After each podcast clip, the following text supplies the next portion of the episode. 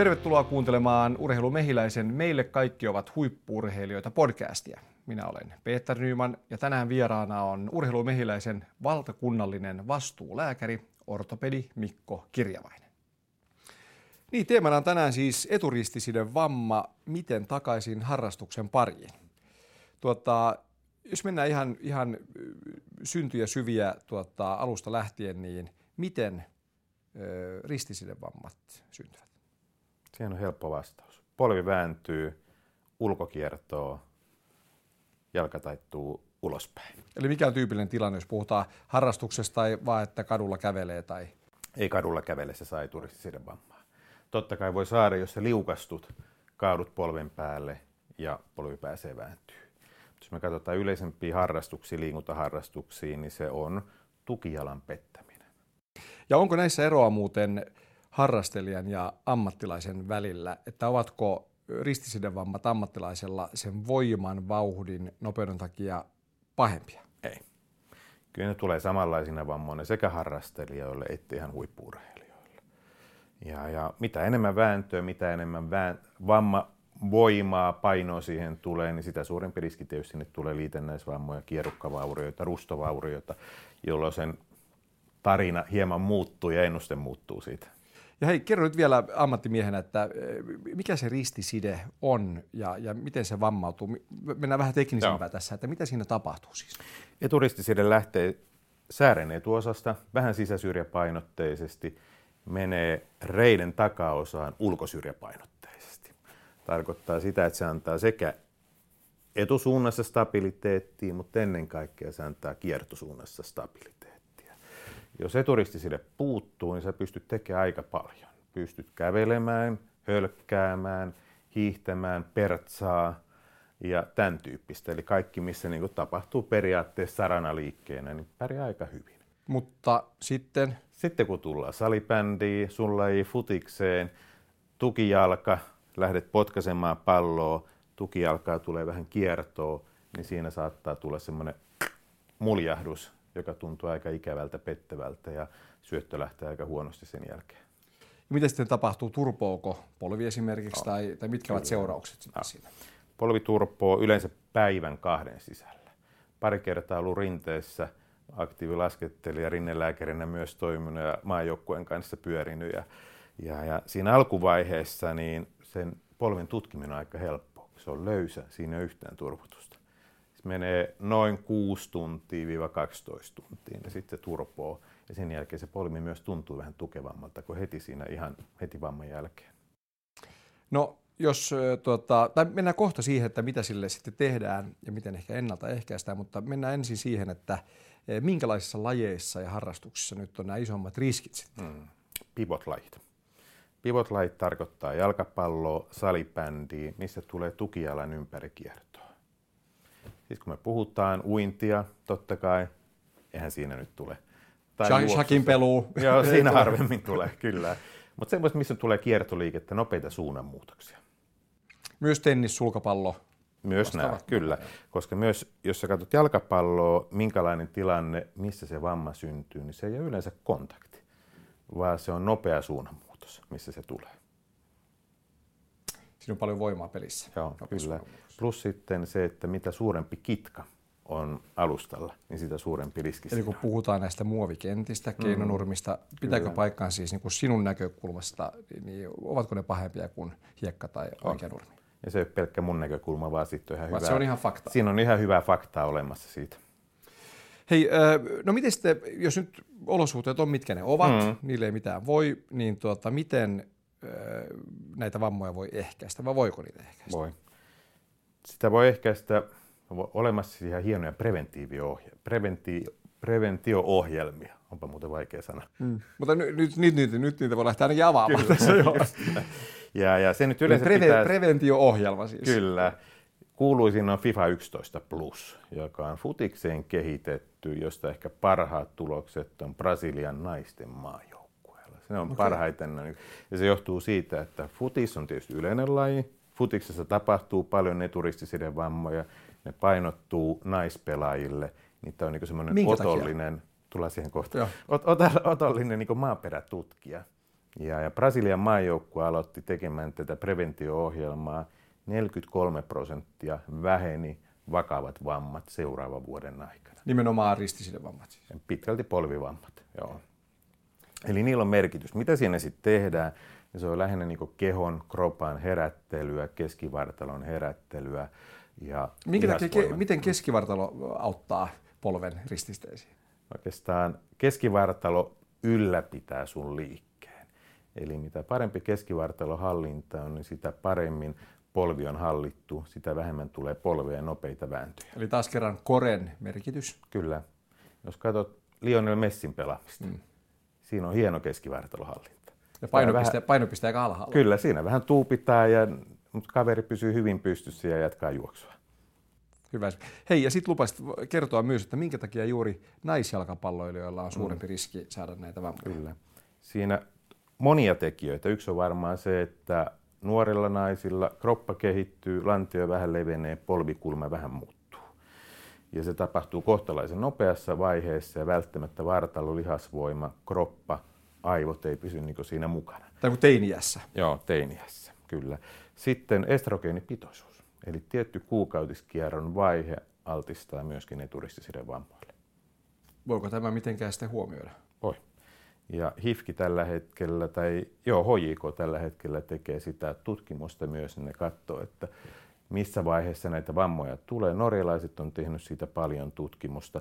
Se, että otetaanko me naispelaaja nuori pois kentältä viikon verran aina per tota, kuukausi sieltä pois, ehkä ei näin, mutta voi vähän niin kuin miettiä, että minkälaista treeniä siinä aikana tekee jos tässä miettii niin kuin harrastelijatasolla, niin totta kai samat asiat pätevät, mutta miten noin käytännössä suosittelisit harrastelijoiden tekevän? Tekee hyvän lämmityksen. Okei. Okay. Eli ennen kuin lähtee siihen lainomaiseen harjoitteluun, niin ei tule pelkästään autolla siihen kentän laidalle ja lähdetä saman tien potkimaan tuhatta ja sataa, vaan niin tehdään kunnon keskivartalo herättelyharjoitus, kropan herättelyharjoitus, että ollaan valmiina siihen peliin. Hmm. Mä oon joskus kokeillut myös täysin kylmänä vetää sillä tavalla kivasta syötöstä täysillä vastapalloa. Se Joo, oli kanssa ihan fiksu. Sulla ehkä ei ollut lihakset ihan lämpöisiä. Ei, ja, ja sanotaan, että, että onneksi tässä tapauksessa ei ehkä niin kuin ristisidettä, mutta tuntui kyllä reidessä, etureidessä. Kyllä. Hei, miten tota, tuota, tuota, jos ja kun tämä vamma nyt sitten ennen pitkää aika monille tilanteessa syntyy, niin miten sitä hoidetaan? Onko paljon siinä on vaihtoehtoja? Mm, kaksi vaihtoehtoa. Leikataan, Huonosti ja hyvin. leikataan tai ei leikata. Molemmat voi olla hyviä. Eli tämä on pitkälti keskustelu sen urheilijan kanssa, että aa, minkälaista urheilua se tekee, onko se futaaja, onko se uimari. Okei, uimarille ei tule siinä lajissa, mutta saattaa tulla oheislajissa. Ja, ja onko se sulkapallon pelaaja ja niin poispäin. Toinen no, on, että mikä mm. tavoite, mitä hän tavoittaa. No jos lähdetään sitten pehmeämmästä vaihtoehdosta, mm. niin kelle suosittelisit, että ei leikata, vaan tehdään jotain muuta ja mikä se on sitten? Joo. Jos me otetaan niin semmoinen ääri, ääriesimerkki, meillä on joku satunnainen liikkuja, joka ei harrasta pivotlajia, eli jalkapalloa, salibändi, kävelyä, kevyttä kölkkää, murtsikkahiihtoa, niin eihän todennäköisesti tarvitse sitä eturistisidettä. Okei, okay. mutta mut, auttaako kuitenkin, pitäisikö ne jollain tavalla kuitenkin sitten vahvistaa, on, tehdä jotain kyllä. siis muuta, Juuri hoitaa näin. kuitenkin sitä? On kyllä, eli ei leikkaus, ei tarkoita sitä, että ei hoita. Okay. Eli joka tapauksessa hyvä kuntoutus, jossa huomioidaan jälleen kerran lihasvoimat, liikkuvuudet, eikä puhuta jäl- ää, pelkästään alarajavoimasta, vaan myös siitä keskivartalohallinnasta. Eli lihaksisto kaiken kaikkiaan auttaa. Siis Kyllä. Siis. Se huomaatko, pysyy vielä kärryillä. Joo, Tämä on hyvä, mielenkiintoista seurata jo, että oppii aina uusia näissä urheilumehiläisen podcast-jaksoissa, ja se onkin osittain tämän tarkoitus. No, jos mennään siihen leikkausvaihtoehtoon, niin mitä se käytännössä tarkoittaa liikkujalle? Tarkoittaa noin vuoden taukoa ennen kuin palataan sinne aktiivi omalle tasolle. Se on aika kova. On, kyllä.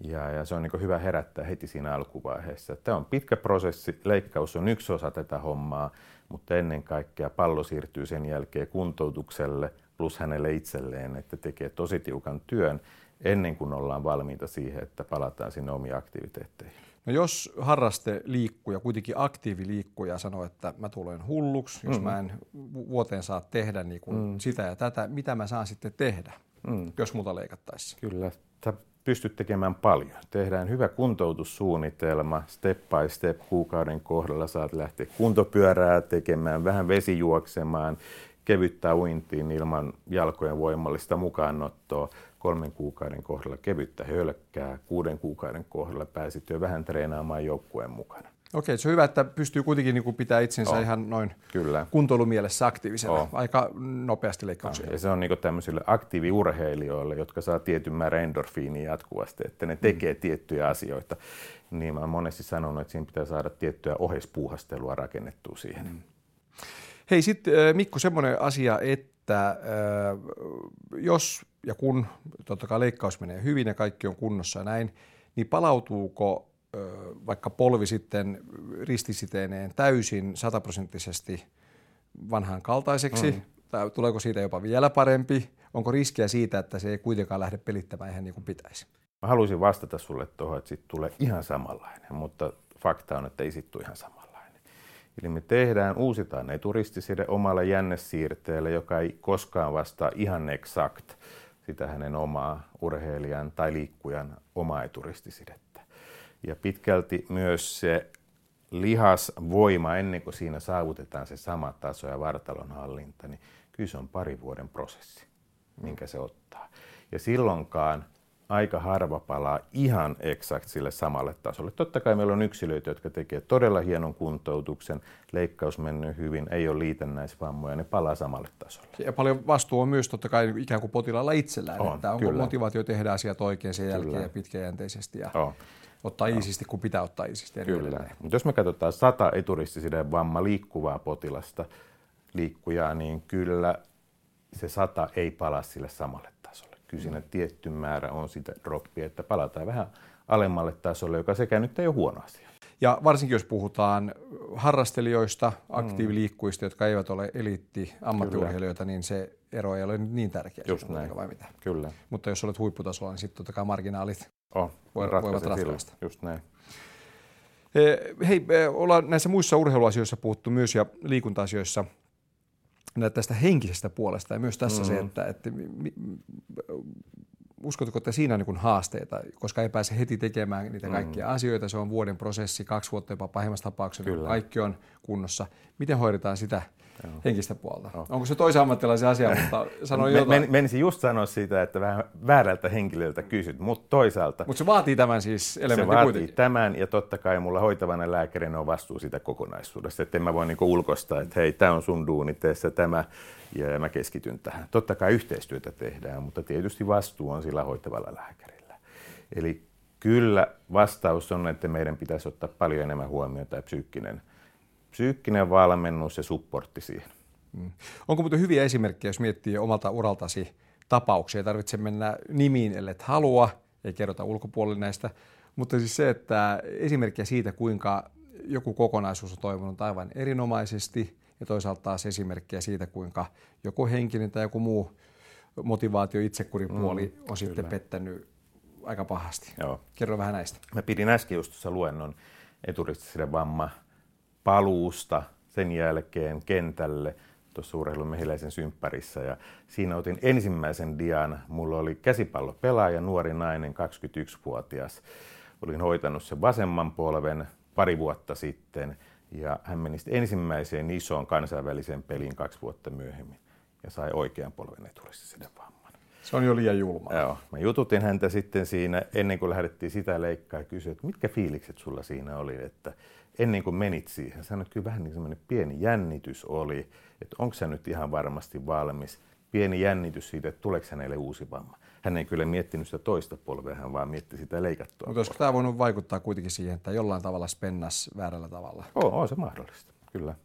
Toisaalta sinänsä, kun mä katsoin sen videon, missä se tapahtui, niin okei, se nyt oli ihan tyypillinen eturistisiden vamma. Minkälainen tilanne se oli muuten? Mitä siinä tapahtui? Vartalo harhautus, nopea suunnanmuutos, ei kontakti. Okay. Ja käsipallo alusta tosi kova kitka Kyllä, juuri näin. Okay. No e, e, esimerkkejä päinvastaisesta, että asiat on mennyt täysin ihanteellisesti mm. ja kaikki on... Onneksi suurin osa menee hyvin. Ah, onko näin? Joo, hyvä. kyllä. Eli harvoin me joudutaan, jos katsoo, että kuinka moni saa uusintavamma, niin noin 10 prosenttia. Et kuitenkin 90 prosenttia pärjää hyvin, välttämättä ei nouse ihan samalle tasolle, osa nousee jopa ihan samalle tasollekin, mutta ollaan me siinä se, sinänsä tyytyväisiä, että suurin osa menee vallan mainiosti. Mitä jos sama polvi menee uudelleen? Mm. Kyllä se voi leikata. Uudestaan. Siitäkin saa ihan hyvä Kyllä.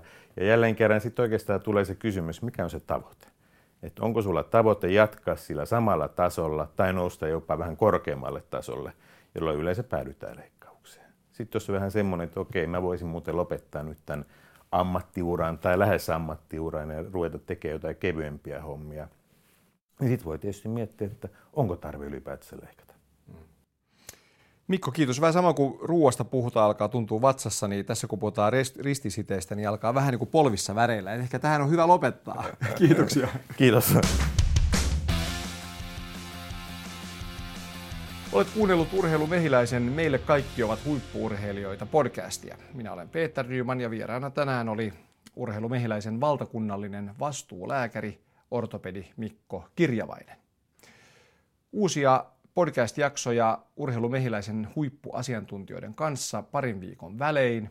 Kattavasti lisää tietoa löydät osoitteesta urheilumehiläinen.fi.